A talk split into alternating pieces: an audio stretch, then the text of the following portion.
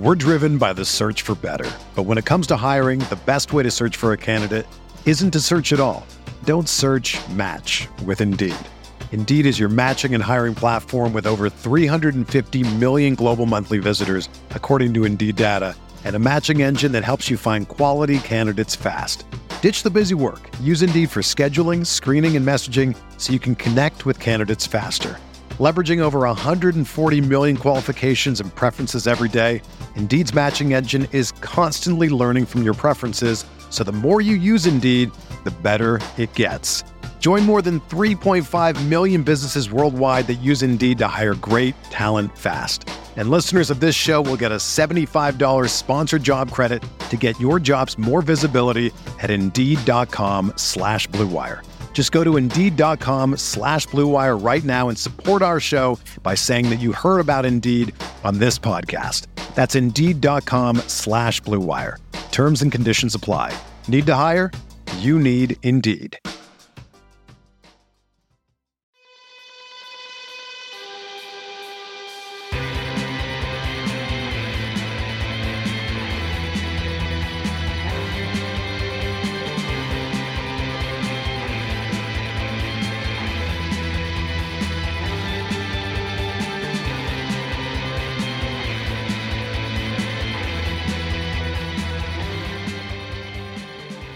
I'm Adam McGee, And I'm Andrew Snyder.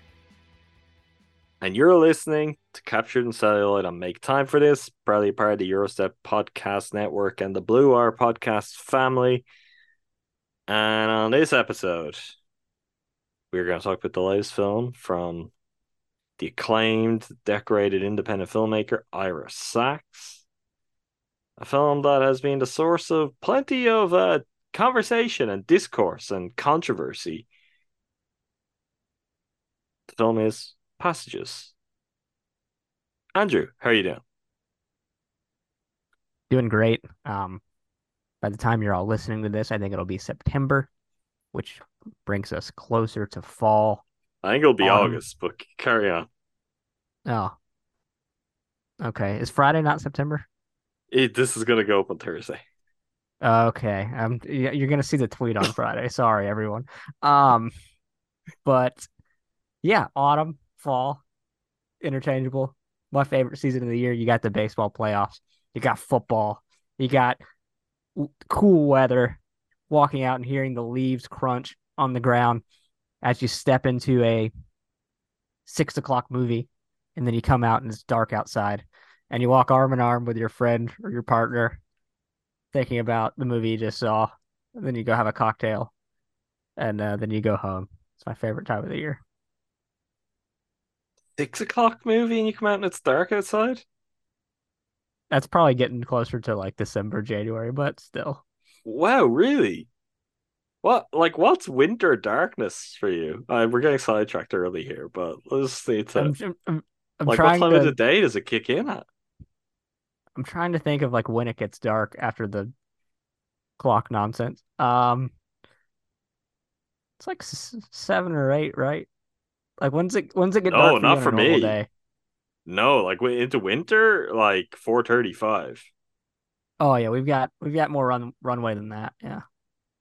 Yeah, When when I went Uh, to London for the first time, it blew my mind. I quite. I mean, people complain about that. I'm I'm a fan. I like it. Uh, too. Really like pronounced seasons. I think are good. They make they make you feel the passing of time. So as much as people complain about, oh, it's five o'clock and it's dark. I was like, you were blowing my mind. You're like, you go into a six o'clock movie, you come out, and it's dark. I'm like, of course it's dark. It's dark going into the six o'clock movie. Anyway, I'm gonna Google what time does it get dark in North Carolina in the winter. I'm amazed and concerned that you're having to Google this. Sunset today. So in the Well, this summer. isn't this isn't the time. This is still yeah. Uh so we're getting okay, uh we're getting like uh 520 sunsets, but This like you know still podcasting. still still a little bit of light. still a little bit of light later into the evening.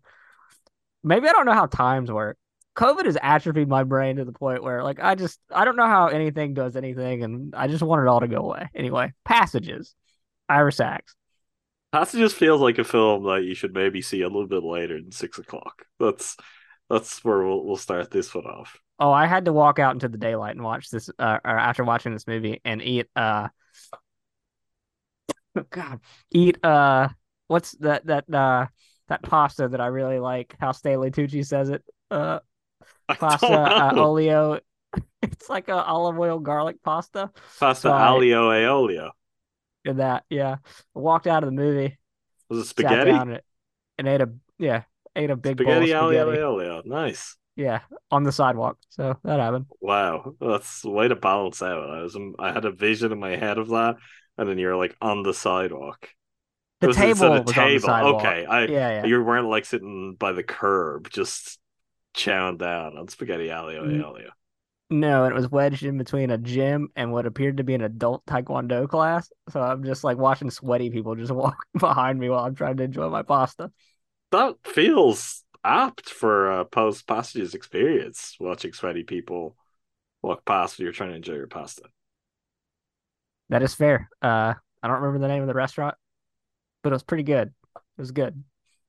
Uh, this is a film I've been really looking forward to for really the whole year from the moment I heard about this project. I mean, at that time, Ira Sachs was kind of a blind spot for me and a filmmaker. I hadn't watched a whole lot of his work. Um, I knew of his work more than I had seen it. I've since addressed that to at least some extent. But uh, who I did know very well and was a really big fan of was the leading trio of this film, Franz Rogowski, who I think we talked most extensively about on our Christian Petzold episode. That did we do that for Undine or was it its own thing? I'm guessing Undine, but I could be wrong. We I know we talked more general on Petzold anyway. Um, yeah. Transit is one of my favorite films of I don't know the past decade by quite a long way. Uh, I think Phoenix might be one of yours of the last decade. Yes. And... Uh, best way I can sum this up is I was gifted Phoenix for Christmas by my brother. Forgot I had it was walking by it in the Barnes and Noble and was just like, nope, gotta have that. Right, so now I have two copies of Phoenix sitting in my uh in my uh cupboard. Uh if that's region free, you gotta you gotta get that in the mail because it's not available here. So if I don't I don't think it is, but I'll double check. I'm anyone that uh tweets the podcast account with a five star review on Apple or Spotify, uh, and tweet tweet the account, show the proof uh, I'll random number generator, pick a winner, and mail you Phoenix by Christian Petzold. So we've solved we've we've we've solved my extra Blu-ray conundrum. There we go. Wow, I feel like this is a giveaway we maybe should have timed up with uh, a Christian Petzold episode, which could happen as soon as next week potentially. Uh, I think but, now it has to happen. uh, but it is out in the world, and maybe we'll we'll announce a winner on that episode either next week or the week after. Um, but yeah, without getting too much into Phoenix, by the way, you should do that and enter Andrew's just impromptu giveaway. uh, if you haven't seen Phoenix, I'm not, no exaggeration. It's got one of the best movie endings of all time. Um, Franz Rogowski, to get back on track, we've really we've been more off the track than on it to start this episode. But Franz Rogowski, regular collaborator of Christian Petzold at this point and really kind of rose to prominence there. Um, although like starring turns early in his career and Michael Haneke's work. Um, worked with Terrence Malick, I believe we also talked about him in on the Hidden Life episode. And One of the gener- most under underrated movies of this era, I'd say, too. Sorry to cut across you, and he's tremendous in it. Continue. Not even though he's not the star, but yeah, I agree completely. I mean, you don't have to don't have to convince me to talk up Malick, but certainly that's a really really good Malick. Um, Great Freedom was a really really good film from last year with another strong Franz Rogowski performance. Just one of my favorite actors. Um, I believe Disco Boy, which is due out again later this year. is another film that has been pretty well reviewed at festivals, and uh, Franz Rogowski has got very, very strong reviews for it once again. So I'm I'm there, like season ticket holder for Franz Rogowski. Just whatever he's gonna do, I really do want to watch it at this point. And to go beyond that, you got Ben Whishaw, who's just reliably great, and I think is maybe underrated for how versatile he is, for how interesting the projects he picks consistently are. Um, and then Adele Exarchopoulos, who I'm very, very thrilled to see back on our screens quite a bit more recently. I've seen a couple of her movies um, in the past year or so. I'm trying to remember the last one I saw. Another movie release earlier in the year. Um, what was that called? The Five Devils, Andrew. Smoking causes coughing. I have not got to see yet. The latest from Quentin Dupieux. Um, but really, really interesting performer. Like really great actors, one of the most strikingly beautiful people working in all of movies. And you put these three people together and you sell this film as some sort of like slightly chaotic, sexed up love triangle, and it's like strong director. Trailer when once that came out, you're like really great visuals. This looks good. It's it's got it. It's just it's gonna move. It's really got something going for it. Like I'm in. So I was anticipating this film for quite some time. Um, it is it is out now in the US. It will hit Mubi, I believe. Was it worldwide? Did Mubi logo play before this when you saw it? Can you remember? Uh, which movie? Or are you asking which logo? Passages. Did Mubi? Uh, did the movie yes, logo? Yes, yes, yes, it did. Okay, that's so also where I saw have, the trailer going into it. Mubi have close to global distribution then, so it will land on Mubi soon. But if you have a chance to see it in the theater, which you probably still do in a lot of the US, and the film is going to release later this week in the UK and Ireland in theaters, uh, go and do that. I was lucky enough to see this at a preview with Ira Sachs about 10 days ago. I should say he was there. It was not just personally, you know, me and Ira Sachs. Um, just sitting down to watch passages together. That would have been an experience. Um, but yeah, I saw the movie and I guess it kind of lived up to my expectations and then some and went beyond that in a whole variety of ways. Um, what what was your reaction to this, or as I often tend to ask you, where were you at in terms of your level awareness of what this was exactly, um, and what you were getting yourself in for? I know, unfortunately, we had had some back and forth privately that maybe had you more prepared than you otherwise would have been, but generally, kind of how aware were you of passages from a little bit out? Uh, when I saw the trailer on Mubi, and then I kept getting ads on Twitter for it, so I've seen it. I'd seen it a few times going into it. I I actually messaged you, um, and I said, his passage "Is supposed to be something?" And you're like, "Yeah, it's it's supposed to be good." Excuse me. And then, obviously, the cast is going to have me in on it uh, immediately. I feel similarly to to Franz I mean, he's he's one of he's got just an incredible just screen presence, and he's it's unmistakable, even when he's in like subtle moments or when he's got to just be a hurricane of uh energy and toxicity as we'll get into later in this movie like he's just got it he's got something Ben Whishaw is like a just a incredible utility player that you just plug him in I mean, he's great in Mission um, James Bond. Like he's fantastic. He's Paddington, obviously.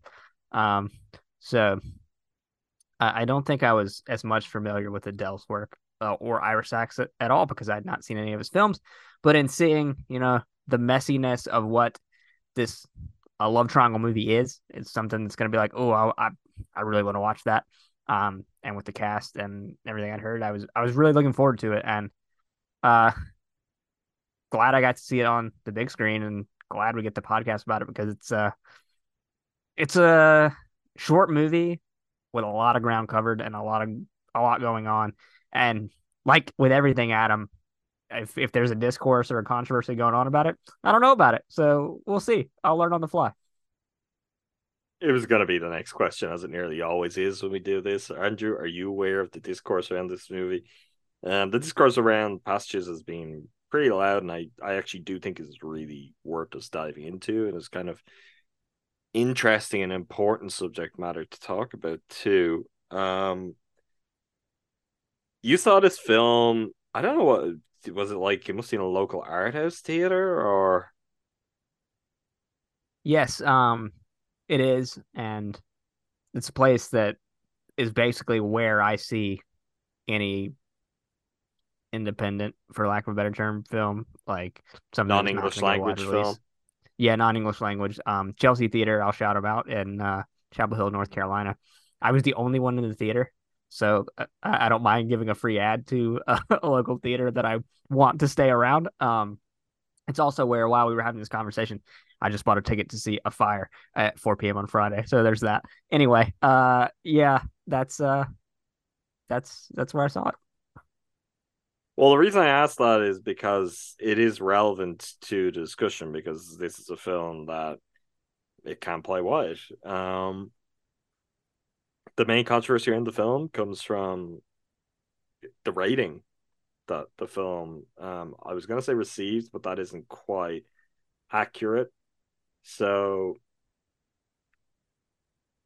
the MPA gave an NC 17 rating to Passages, which was rejected by Ira Sachs and rejected by Mubi, I guess, then in supporting him, which meant it's released unrated and then therefore cannot play in the majority of kind of multiplex style theaters throughout the US.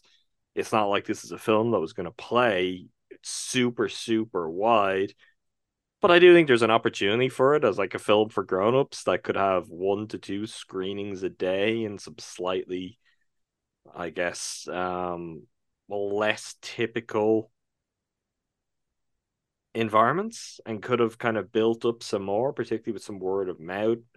Um some word of mouth i think that is gonna naturally accompany this film too where it is quite striking and it's not like most things you see in main mainstream cinema it's not quite mainstream cinema either. I mean it isn't that kind of in independent space which is just on the fringes of it. But that is that is something which has caused a lot of conversation a lot of debate. Its rating um, in the US has not necessarily been reflective of its rating in other parts of the world. I believe it was rated with a 16, which is the second highest rating available in Ireland. Um, so not even 18s, it should be the most restrictive. Uh, I was looking at cinema listings for the week ahead earlier today, and I was quite surprised to see that it, in fact, is playing multiple times a day in the main multiplex chain I go to. Which one, it just seems like quite bold and unusual programming on multiple levels for the kind of stuff they show.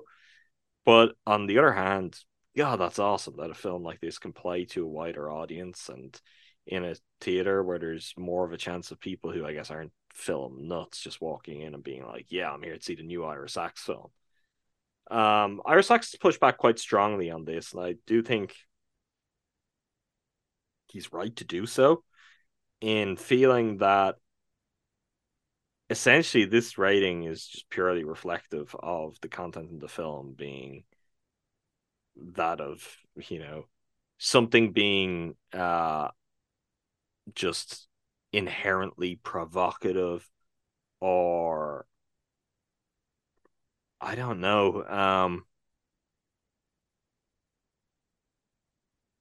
perverse about people seeing LGBT kind of representation of sex and love on screen. Can I go on? Can I tell you just my initial reading with no education about how these ratings get doled out from you telling me this because I thought it was R. Um, it, it strikes me as just a completely homophobic right reason for writing it what it was, and it it feels like some like Ron DeSantis's America bullshit. To be honest with you, do you know how you don't know how ratings in America are? Um, are I think I did at one point. for?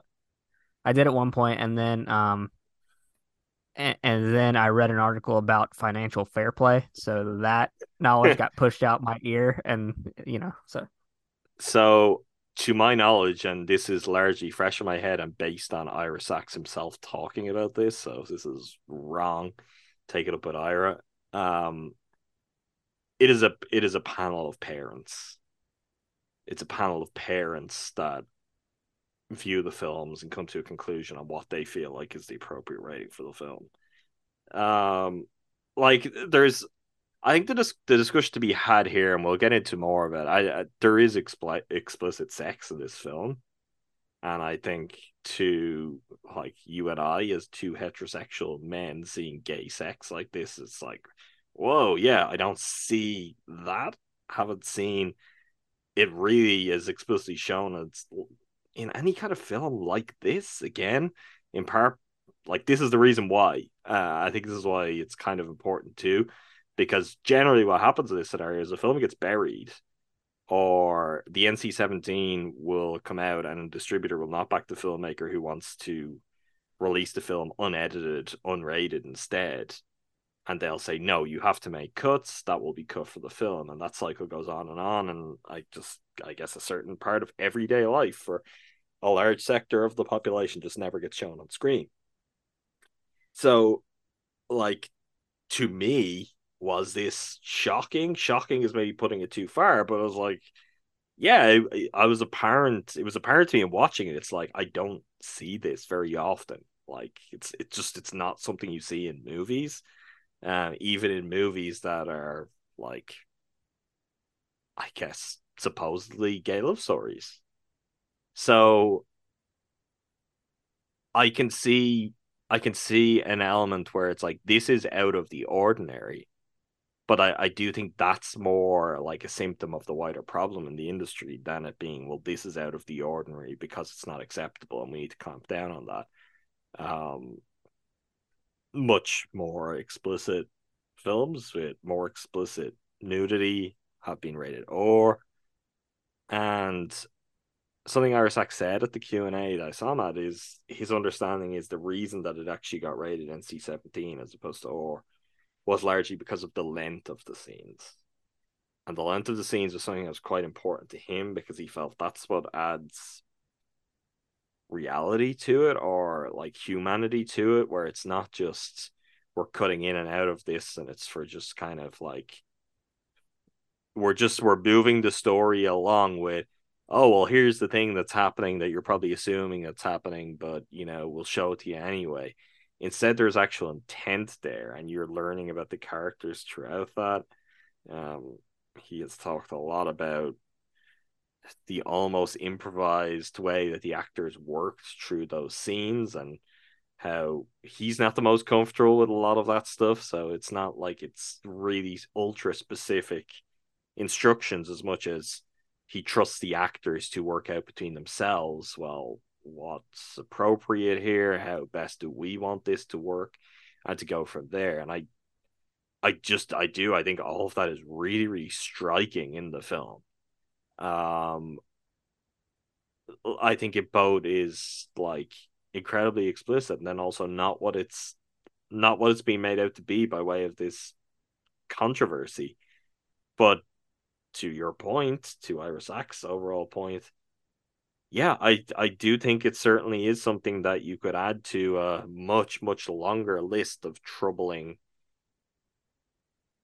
Oh, I guess uh, clampdowns on LGBT rights, LGBT depictions in art throughout U.S. life. That we're now into a, a few years of it being kind of a a notable story that kind of rumbles on and on and this is certainly not the one of the noisiest instances within that kind of continuum but I, I do think it's a relevant one and it's it's relevant to just to talk about when as i said i just i'm sure you'll agree with me i haven't seen sex scenes like that in movies really at all. Certainly in movies like this with movie stars, albeit like movie stars of international cinema. Like if you're into movies, you you know exactly who these three people are. They are big names. And for a name independent filmmaker to go and do this, it's like yeah, that means something, but the why is it surprising and why is that not normalized in a way where I mean, at this point, far more explicit explicit sex scenes and that are of a heterosexual nature, I'm sure would be passed with very little problem. Um, because I'm I'm even thinking of like the nudity was not very prominent. No, I don't think there is full frontal nudity in this film. no, there isn't. um, which are usually the kind of things that a ratings board will just be like, oh, well, that's a check, and you're moving up a level because of that. So in, instead, it does. It's it feels like almost a punishment for yeah, this is this is too real. You're showing us something that feels a little too real here, and it's bad. I, I don't know what else to say. I think it's it's really kind of bad and i don't know ultimately what does it do how many viewers does it take away there's always a possibility that you bring more viewers to a film with something like that and particularly one that is going to land on a streaming service like Mubi and have a long-term home there um but i still think the ideal world is the film gets out there and there's an element of meritocracy and if theaters want to book it to play wider and if audiences start to show up or it builds some word of mouth that then a wider group of people can see it and i think it's unfortunate that that hasn't kind of played out that way in the us We're driven by the search for better. But when it comes to hiring, the best way to search for a candidate isn't to search at all. Don't search match with Indeed. Indeed is your matching and hiring platform with over 350 million global monthly visitors, according to Indeed data, and a matching engine that helps you find quality candidates fast. Ditch the busy work. Use Indeed for scheduling, screening, and messaging so you can connect with candidates faster.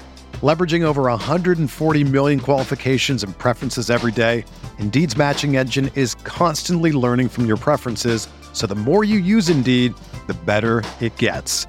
Join more than 3.5 million businesses worldwide that use Indeed to hire great talent fast. And listeners of this show will get a $75 sponsored job credit to get your jobs more visibility at Indeed.com slash BlueWire. Just go to Indeed.com slash BlueWire right now and support our show by saying that you heard about Indeed on this podcast. That's Indeed.com slash BlueWire. Terms and conditions apply. Need to hire? You need Indeed.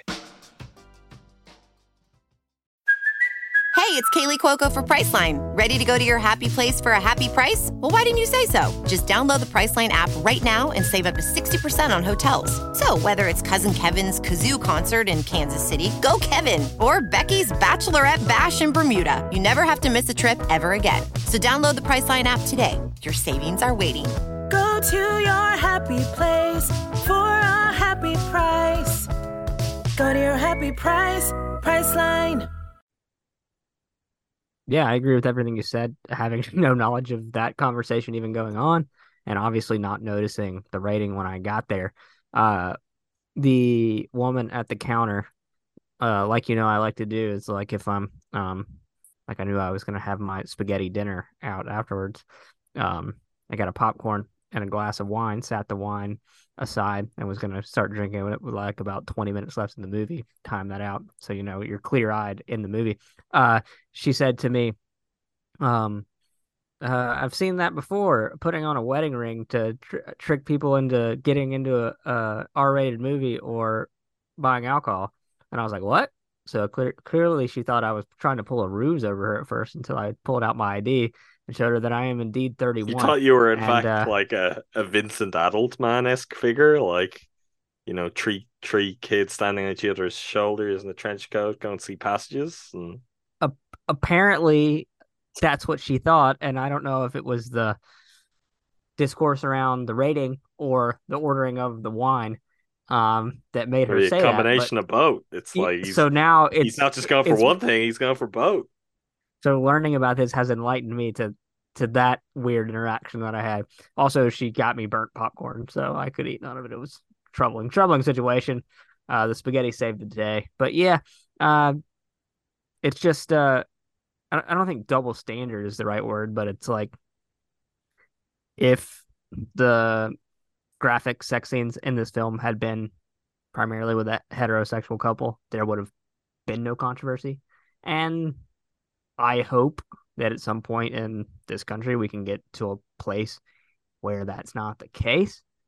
Because as you said, it's really messed up that for years, I guess, it, it- the history of pop culture, art, movies, cinema, whatever, some people just don't see themselves reflected on screen because of the institutions that are currently in place. And so, yeah, I didn't know any of that was going on, but interesting to say the least. And I can see why Ira Sachs pushed back on all that. Yeah, I and I think like to be honest, as as a straight person, it's it's like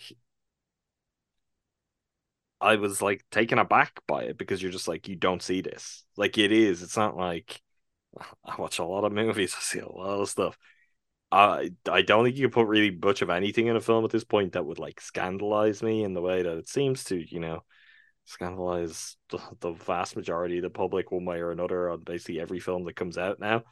Um, I don't know if you're caught up on the the Oppenheimer uh TikTok woman who covered her husband's eyes when Florence Pugh was on screen.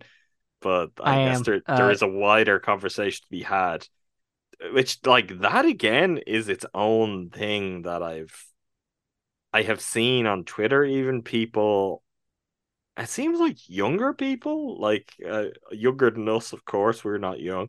Um, this is a thing that like I I don't know and I don't understand. I don't quite get where that comes from. Is that maybe a slight trickle down of the wider, I mean, what's being attempted culturally, which is to suppress a lot of that and to just make culture naturally more puritanical. I don't know where that comes from, but I, I have seen that and I I am largely talking about seeing that from American people in an American sense, where there's always this conversation, or you'll see people talk about, you know, the purpose of nudity and it's these pointless sex scenes or whatever in films where it's that's a very different conversation than people just a little bit older would tend to have about that still where it feels like there's this divide of people who just never want to see anything in a movie to them people who are bemoaning how dry and puritanical movies have become. And I think you see a filmmaker like Ira Sachs, whose films are just like deeply humanist um on all levels.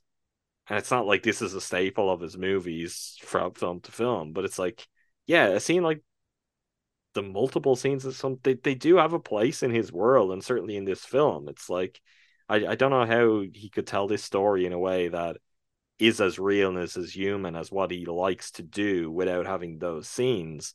But I, I don't quite get where culturally people are at on this because it it does seem to be something that bubbles up where there's a weird wave of people who, you know, are terrified of a sex scene in a movie. Um, I don't know. You- You're probably better placed than me eh, to have a sense of is that something that's a trickle down from just the general puritanical attempts to, I don't know, bring America culturally, um, ethically back to a different place. And I'm not even like obviously that's loaded with the politics of of right and left and conservative and liberal, but I I don't even think it's necessarily that simple. I think there are there are levels beyond that. I also does it just does it factor into what would be one of my favorite arguments, Andrew, is that just like the wider population, the wider like movie going, TV watching audience generally don't challenge themselves. And they're not used to being challenged in any way by anything that's on screen, by seeing something that's different to themselves or how they live their life or their ideas of the world.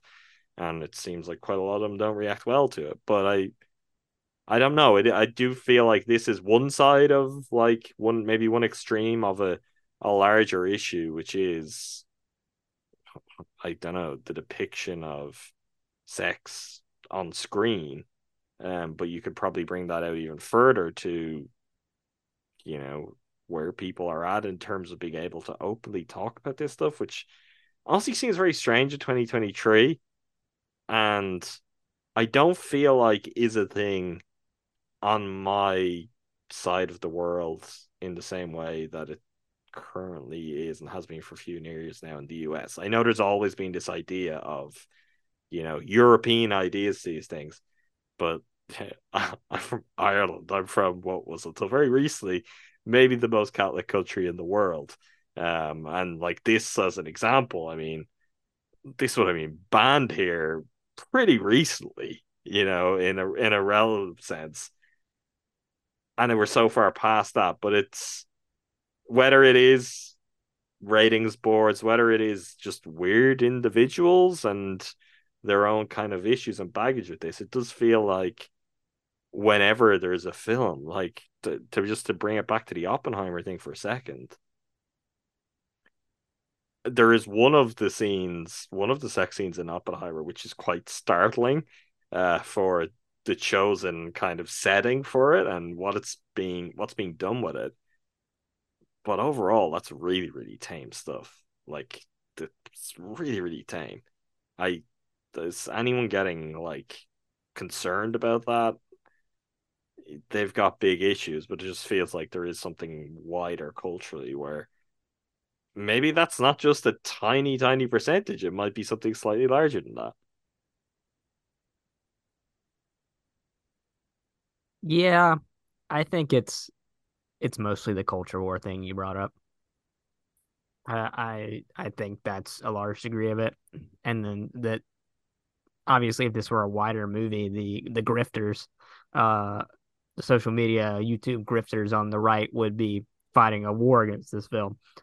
Uh, and I also think there are those, like you said, long entrenched kind of we don't talk about that uh, types of attitudes in the US where they don't exist in Europe or elsewhere. So I think those two things kind of combining uh kind of factor in there. I'm I was thinking about one of the few shows I watch, uh, just so I can have conversation with a friend about it because he's texting me about it anyway. So I gotta watch it.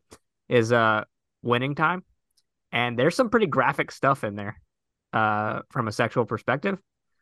First season, I I of that. I only watched the first few episodes before I decided there was much better ways to you know spend my time. But I had heard that's not the case in the second season. Is that is that wrong? Is that Well, still? Is There's Is it in a? Is it in the typical HBO?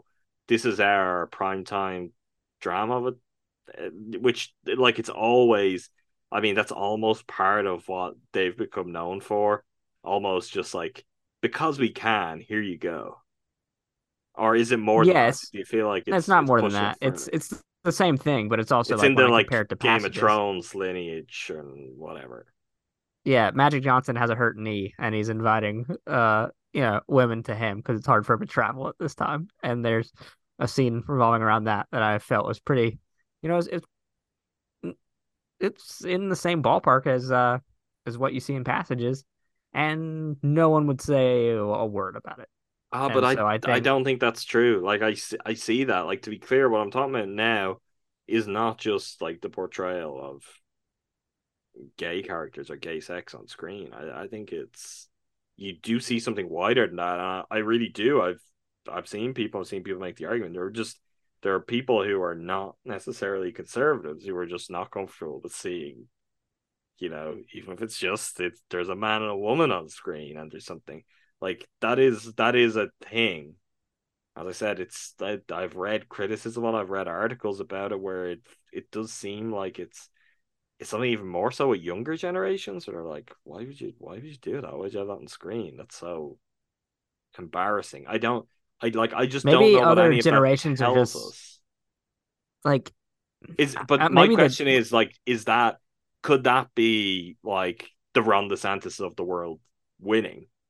Where it's just Yeah. it's tri- it's trickling down beyond the level even where it is just purely oh well these are the people who are voting for that or these are the people who are not voting for that it's like this comes down to the well what's in the education system and what's no longer in the education system even as as has been a like i don't know is that part of it but it does just seem to be something that's there culturally which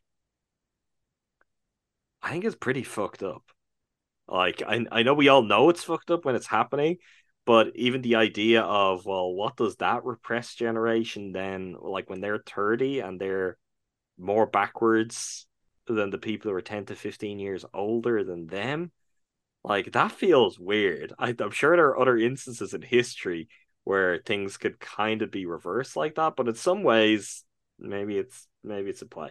I don't know. I should have more specific Uh, examples to really go down that road but i do think there is something there i've seen it You'll even see it on something like, you know, our beloved Letterboxd. You certain movies, you'd go and look at reviews, and you're like, I don't know, this is a big deal. And look, I'm not gonna say that there aren't other people who are just like, yeah, give me all of the sex scenes. But I, I think there is something interesting about just the general conversation that takes place around that. Do you mean Numac?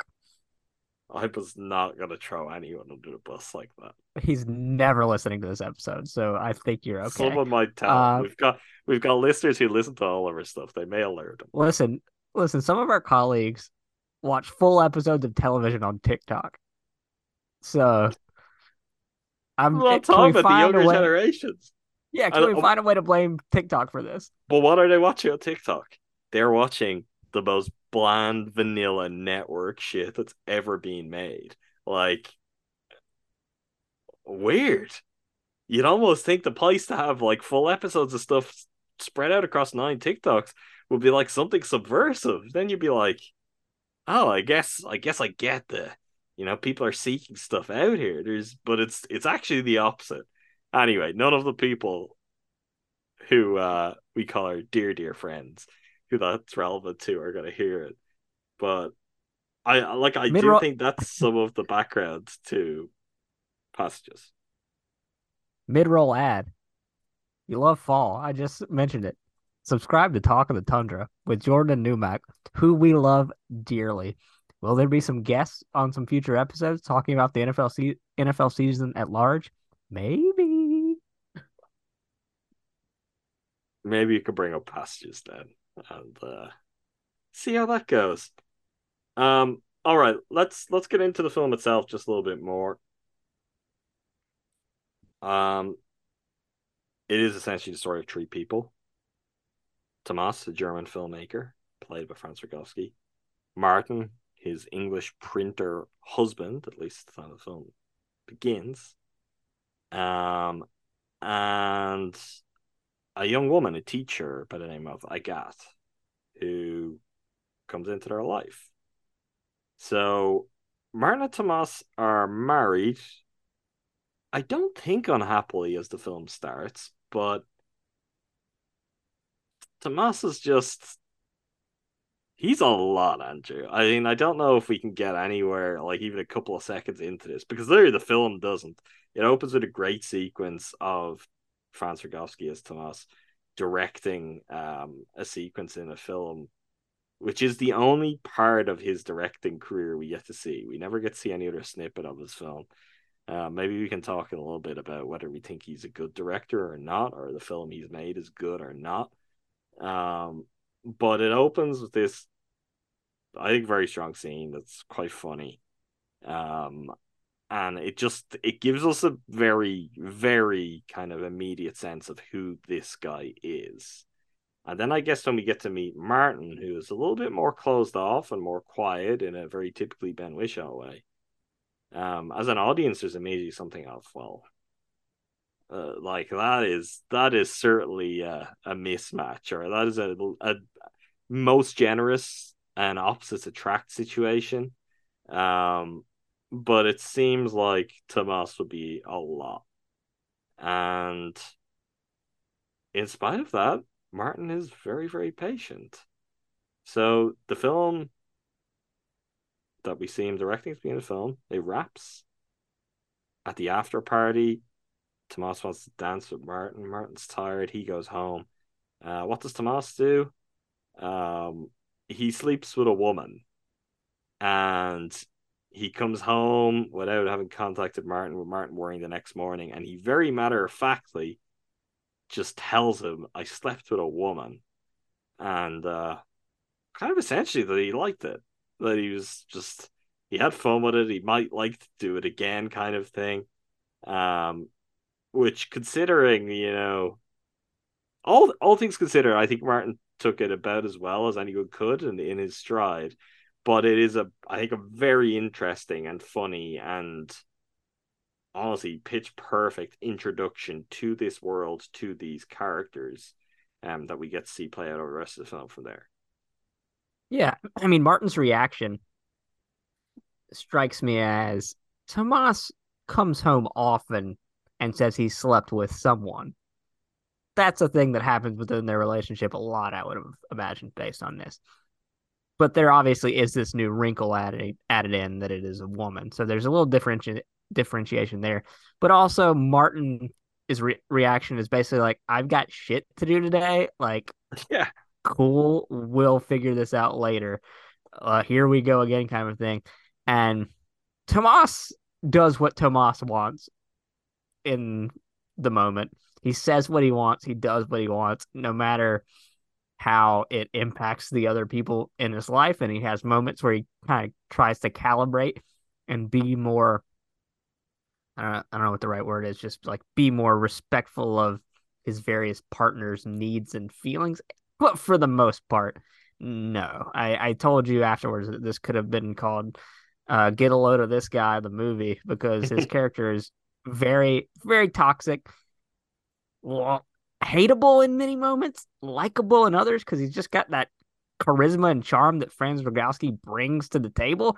And also, it's like you see why these people are interested in him, but you're also just like, like you want to say, like, hey, girl, he's not good enough for you. Uh, I saw a review. I can't remember who wrote this, but um, obviously we get that great first scene where he's directing and being kind of an ass about it, but he treats his partners like he treats actors in a film. Oh, he's directing. Di- he's directing everything. Everyone are just characters in the in the film that is his life. I mean, that's entirely and it's all centered around him. And the question is always like, to some extent, what about me?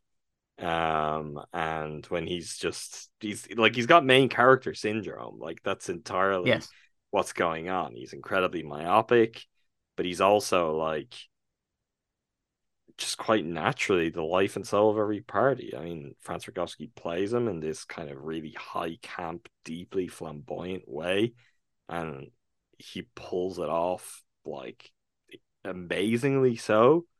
With a lot of help, I will say. Like, for example, the costume work in this film is really great. Um, on, you had something on that? When he gets home for family dinner, just chef's kiss. Like that's a perfect what he's wearing when he gets there, how it transitions to how This is parents view him. this is like the leopard print crop top he's wearing, right? I believe so, yes. Just beautiful. Loved it. Um, I the tidbit I can give you on that is that he was supposed to wear something over that. He was supposed to wear shirt, top, whatever it was. Um, that's what the costume designer had for it. And when Ira Sachs saw him just, you know, put just the crop top on, which was just a women's top that they had, and he's like, How about just that? How about how about we just go with that and we see how that works? And it was a really, really strong decision. Um, it was one of those things, my screening I don't think could have been any more different to yours, where it was completely sold out.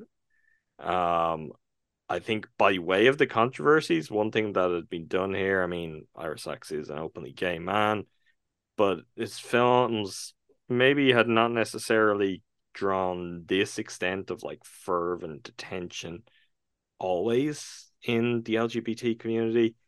Uh, this one certainly had though, because I think word was out, and that was certainly like all of the discussion around me uh would point to that at the screening and one of the fun things anytime Franz Rogowski came on screen was like from scene to scene there would be an audible reaction to what he was wearing. Um, like people people would laugh at that. To go to your point though, I I don't hate that character at all.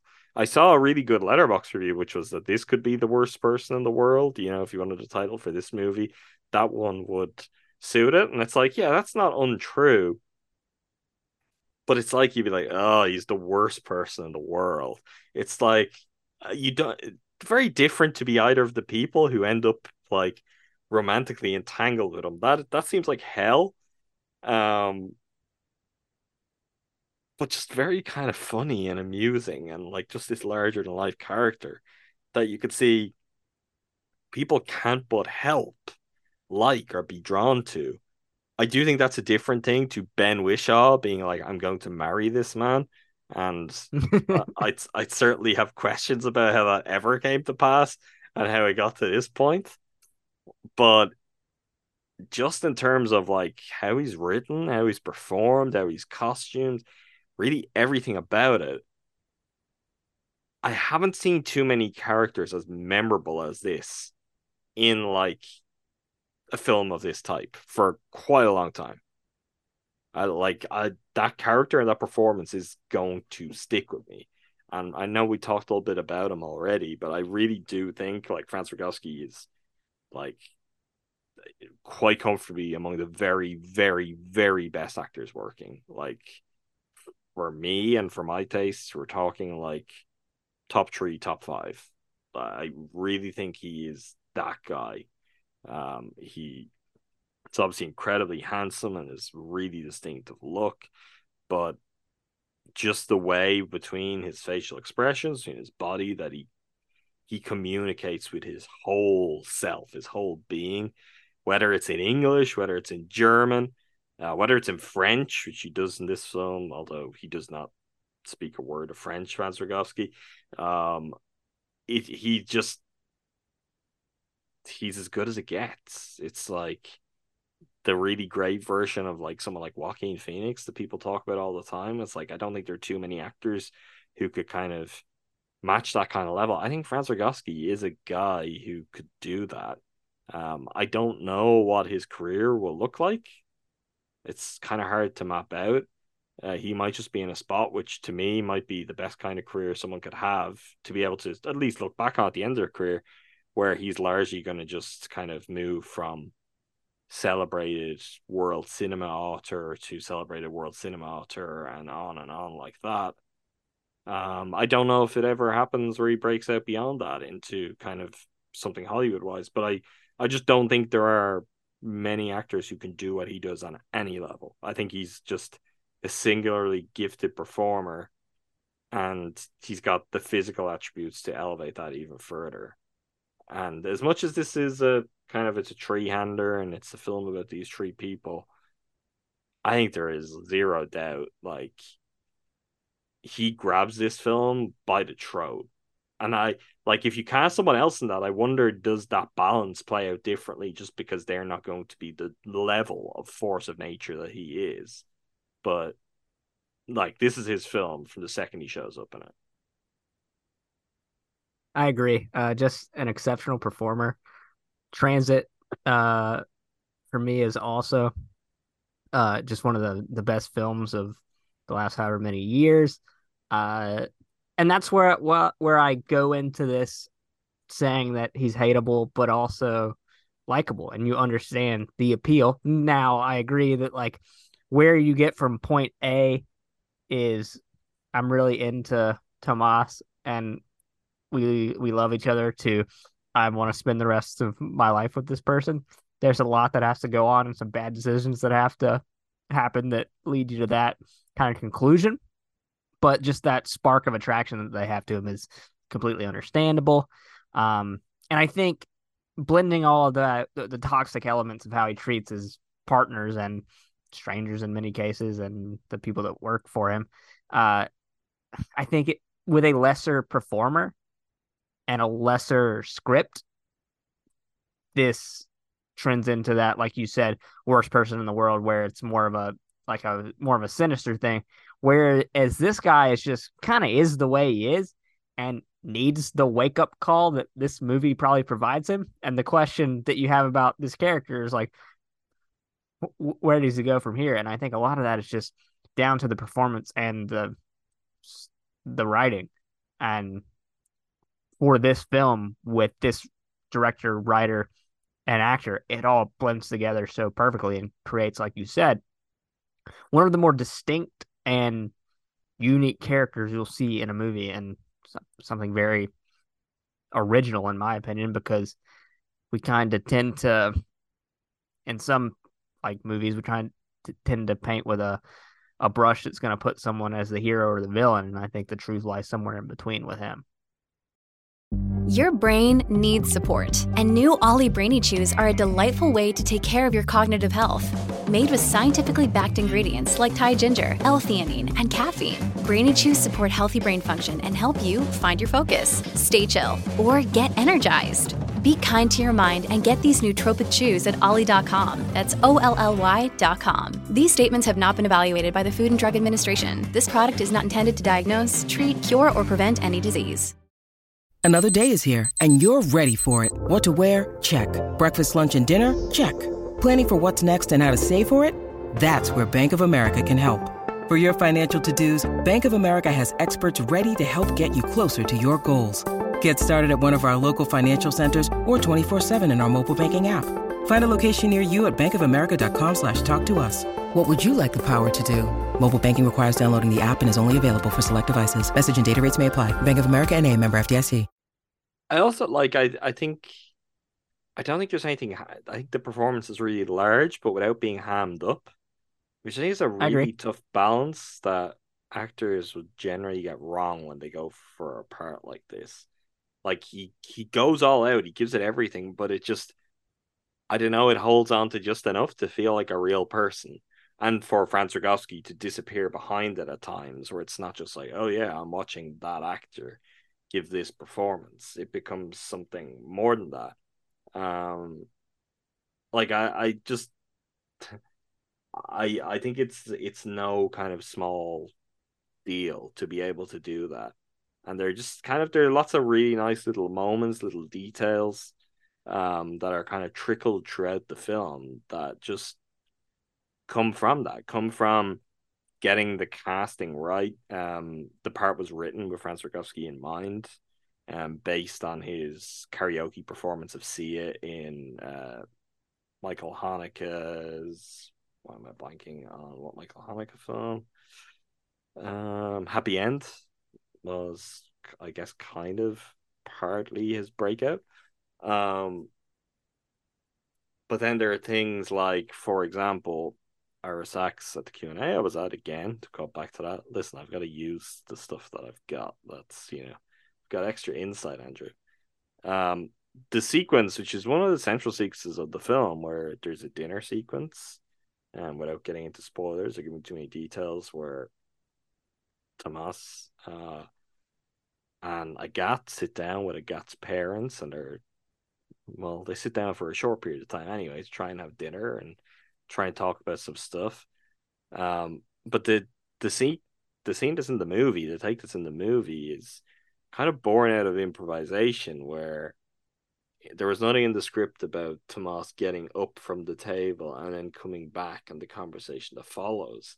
And that was purely just Franz Rogowski's performance and him deciding to come back into the scene and then everyone having to adjust from it from there. And it kind of shapes shapes not just that relationship, but the film in a way that like I, I ultimately think ends up being really, really essential. And it was purely born out of where he had got to in his understanding of the character and his just taking control of that and going back and improvising and everyone going with it and it, it working out really, really nicely. So I can't really rave enough about him in this film. Um, I think Adele Exarchopoulos does a really, really good job in what is quite tough and could be borderline thankless at times. Um, she does sorrow and sadness in a kind of quiet, like brooding way incredibly well. And I think that's something which gives her like I don't know. There's obviously the the obvious element of kind of this siren like figure that she keeps being cast in roles as because of her obvious beauty. But there is something else there that's very kind of readily available to her that balances that out. Um, that I think makes her a really, really fascinating performer. And I think this is again, she seems like someone who does a great job of picking her projects.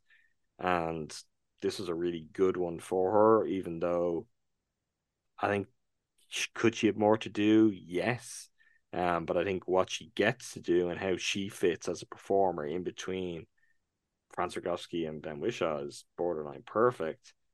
And I, I think Ben Whishaw has it most difficult to some extent because he's the character that I, for example, I could hear audience members around me grumbling at the end that I don't know, I guess he's the least believable. Um, less so the thing that I find least believable is that someone married Tomas in the first place, but more that like why does he keep taking him back? Why is he open to that? Why why at certain points of the film do they end up kind of getting back together or hooking up or anything like that? Um I guess he's under under Tomas's spell and that's that's part of what the point is here. When someone is just such a force of nature you know people will get caught up in that willingly and then they're left to be part of the wreckage too when it all crashes and burns. Even though i think the film ultimately brings us to a place where it's like yeah you know it's it's kind of inevitable from the beginning. There's only way, one way really this can end and it's like well the person who's going to lose has got to be Tomas. It's got to be the hedonist who has no real consideration for anyone around him. Was there any particular moments or any any scenes from the film or any details we haven't talked about that stood out to you that you want to shout out? The opening scene is great because we get to see the puppet master at work in his professional life before we see how he does in his personal life. Um, I like the first kind of argument scene between Tomas and Martin when they go to their, I guess, country house, we'll call it. Um, or I think of absolutely brutal scene emotionally um, for the audience is when Adele overhears Martin and uh, Tomas reconciling, and we see her reaction to knowing exactly what's going on. Mm-hmm. Um, that's a great scene. Yeah, there's uh, my favorite scene's the dinner scene that I alluded to when he's walking in with the crop top and is introduced to Adele's parents, and they have dinner. It's a very contentious conversation about Tomas's long term plans, goals, like where he wants to live. He's from Bremen, and uh, talking about how his parents are still there, and he just waffles on not really waffles, but won't commit to any kind of long term plan for his life. And they are very unsure of him in the way the audience may be as well. And uh, they just have a contentious back and forth. The mother and Tomas speaking to each other, the mother kind of translating to her husband uh, as well. And I think they have this conversation in multiple languages. So it's just kind of just like a real tense, just like uh, exchange there. And uh, as they get to know one another, and I was I was a big fan of how that scene played out. It's also very very funny. I mean, the whole film is very very funny. Like that that sequence in particular, it's like you can see both sides of it because you could see obviously why by his appearance and by everything that we learned they already know about him Agathe's parents uh, have concerns about Tomas but you can also see why he just meets people and he sits down does some food and they're like well do you do you ever intend on like going back to live in germany it seems a bit intense and seems a bit like I don't know. Like maybe yes, but like I don't know what you want to do with that. So I I kind of I see that all around. I really like a lot of the stuff with uh the character played by Erwan Kepoa Falé.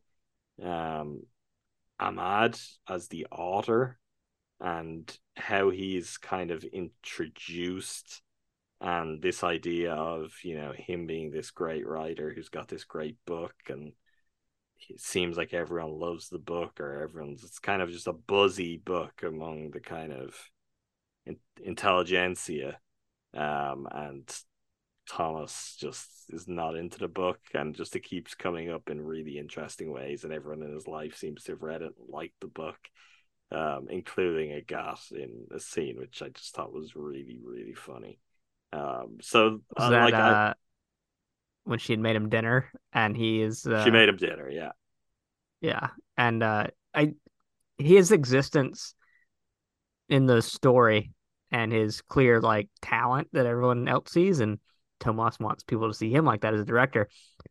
It really does a great job highlighting the he only wants the toy if someone else is playing with it kind of a thing. I I think that's it was a very uh very good kind of additional wedge to add into the the drama. Yeah, and he's kind of a wedge that exists for comic relief, like to set up humor situations, but yet is also kind of at the crux of a lot of the emotionality and really what propels the main trio then in different ways too. Um, Seems like a great guy as well. the presence of. Yeah, he does. He seems like a pretty good guy. Maybe, yeah, maybe a little too, you know, caught up in his own hype. Um, maybe you know, could be could be tough, tough to marry in a different way. Uh, Yeah. but but also tough. But yeah, I mean, by comparison, he comes out looking like a saint. So he's certainly got that working for him. Um, I I just want to shout out. I think the film is really beautiful to look at. Um, by shot by um the French Canadian cinematographer uh, Josée Deschaies. I think I have pronounced that right, but I almost certainly haven't. Um, just really, really good to look at. I think it's edited very, very well, and overall, it just kind of, it just kind of hums. Um, it's a real pleasure to watch something like this. That's just like great actors, kind of going head to head to head really strong kind of script a great dialogue to bounce off it kind of very kind of vivid well thought out characters i had a lot of fun i, I think it's a really really good film Yeah, me too. I would have loved to have seen it with someone. That sounds literally sadder than anyone in the in the theater That sounds sadder than I meant for it to sound. Uh, it wasn't like I was like, everyone, please go to this movie with me, and they're like, no, Andrew, we hate there you. was Um, well i mean the, the flip side of that is like if you brought like normal people in your life to see passages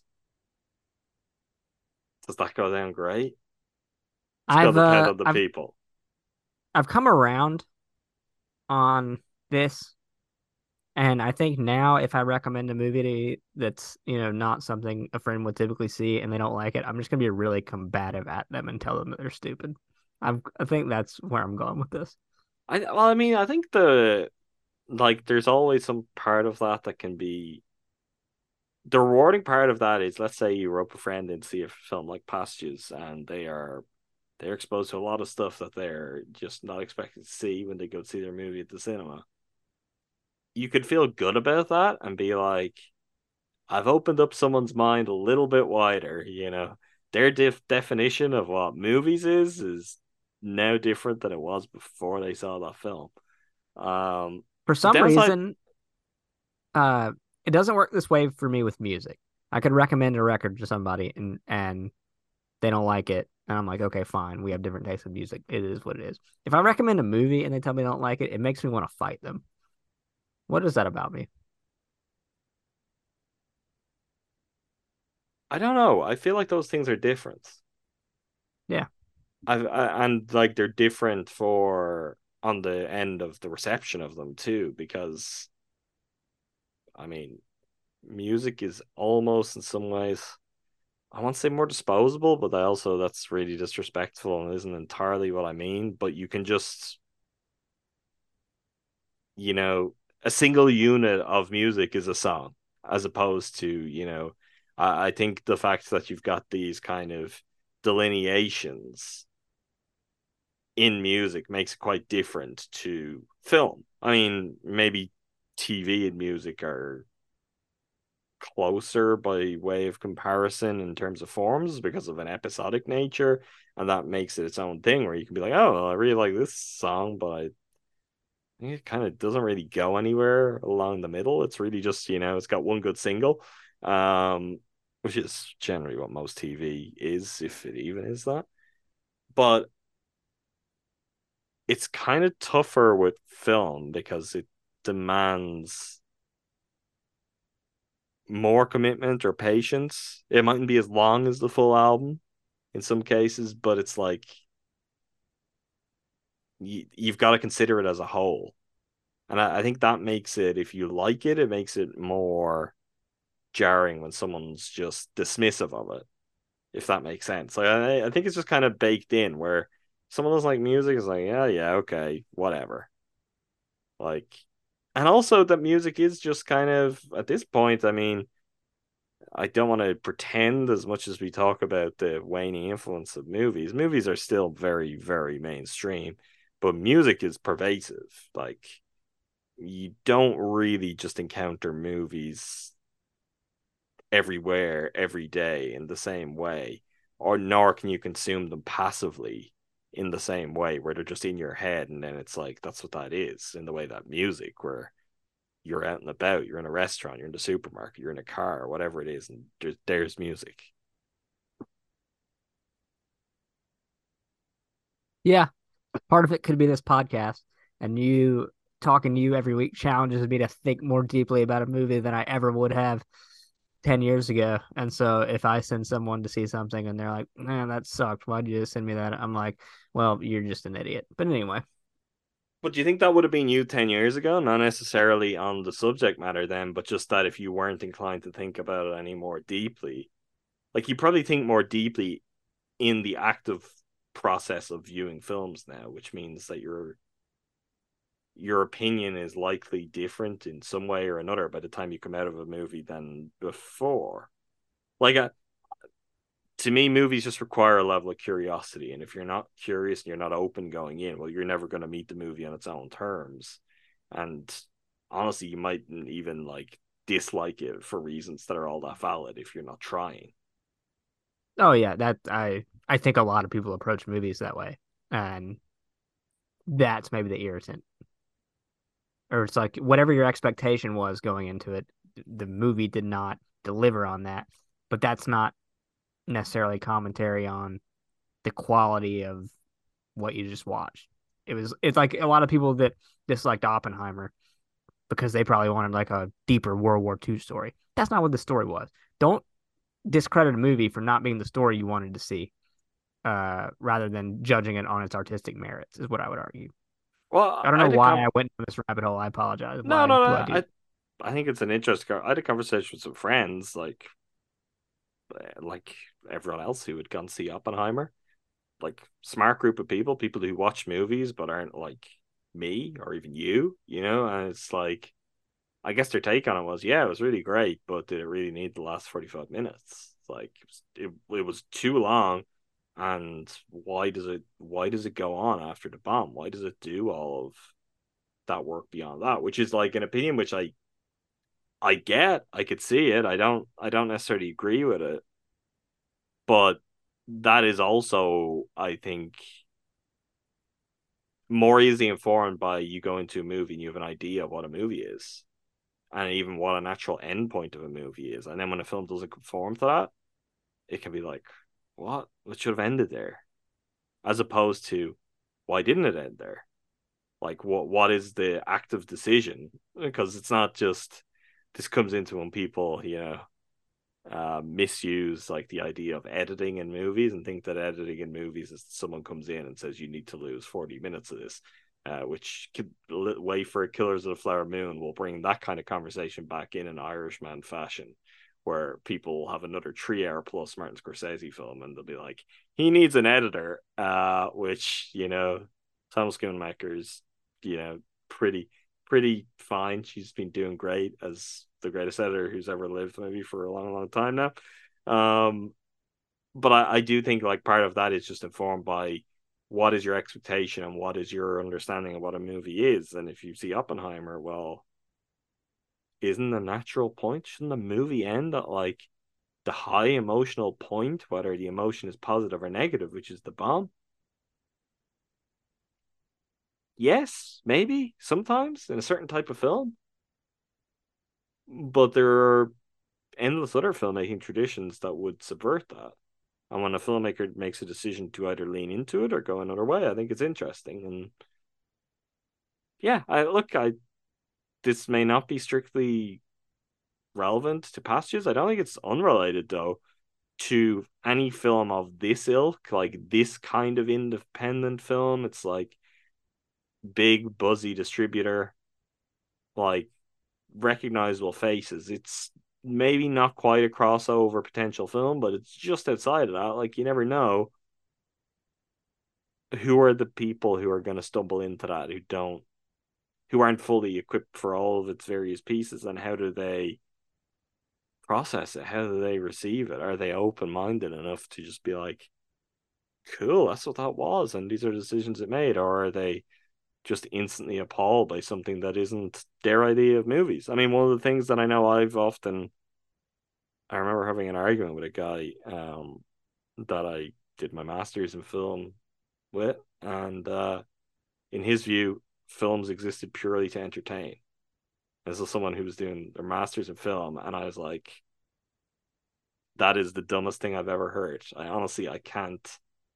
It's they're no one thing. They just as much as they don't exist to entertain, they don't just exist to inform or like they're they're whatever they need to be on a given occasion. And I never, never, never go to a movie theater and sit in my seat and be like, entertain me.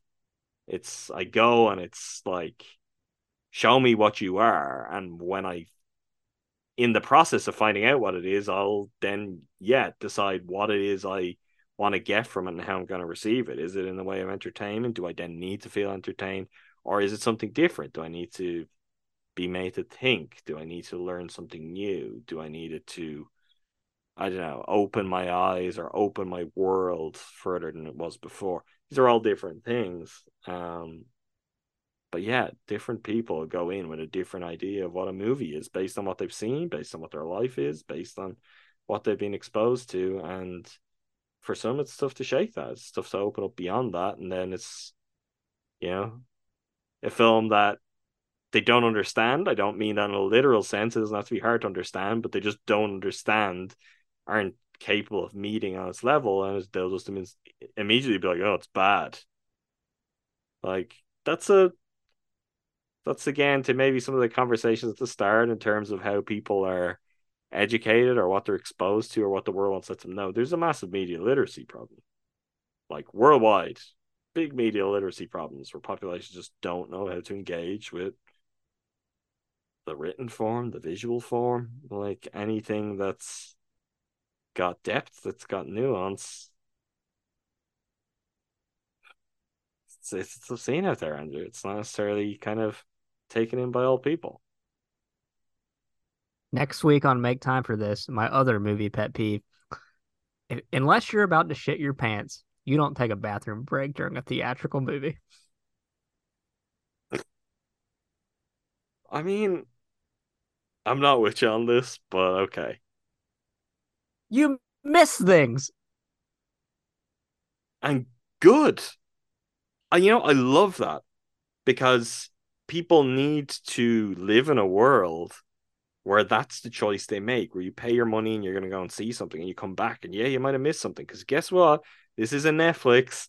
This isn't you at home pausing, rewinding, pausing, rewinding, pausing, rewinding. One of the worst things that, again, just Plan terrible, your terrible for people. Better. Listen, not everyone is in as fortunate enough to be in this situation.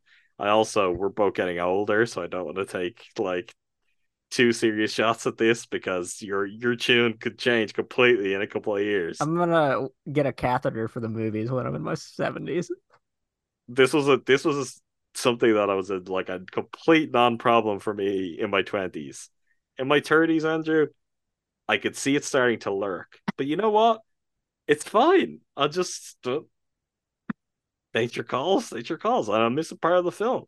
I'm still like I still tried to pick my moments. I think if you're smart enough, you should still be able to pick your moments. Films tell you when it's okay to to run, but yeah, you've really and truly sidetracked us now. Like, uh, never mind.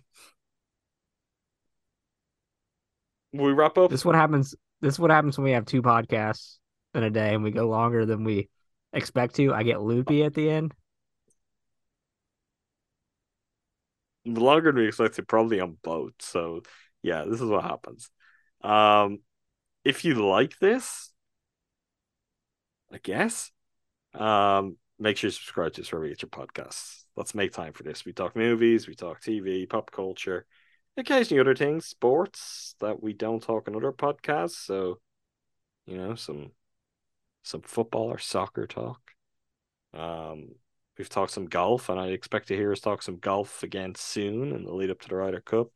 But predominantly, what you can probably bank on most weeks is movies, um, with some occasional TV, maybe some music thrown in. So, we more from uh, more from us on all of that. Again, it's make time for this. You should also check out the rest of the GSPN podcast, though.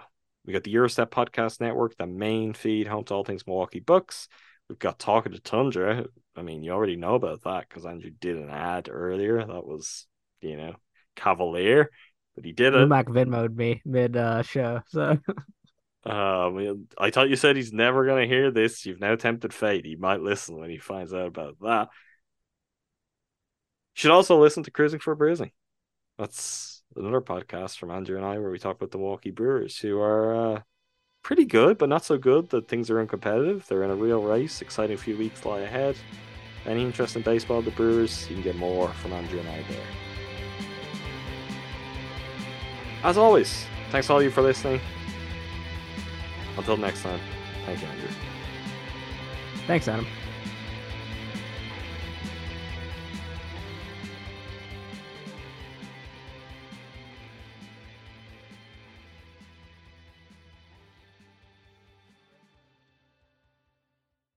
This is the story of the one. As head of maintenance at a concert hall, he knows the show must always go on. That's why he works behind the scenes, ensuring every light is working, the HVAC is humming, and his facility shines. With Grainger's supplies and solutions for every challenge he faces, plus 24 7 customer support, his venue never misses a beat. Call clickgrainger.com or just stop by. Grainger, for the ones who get it done.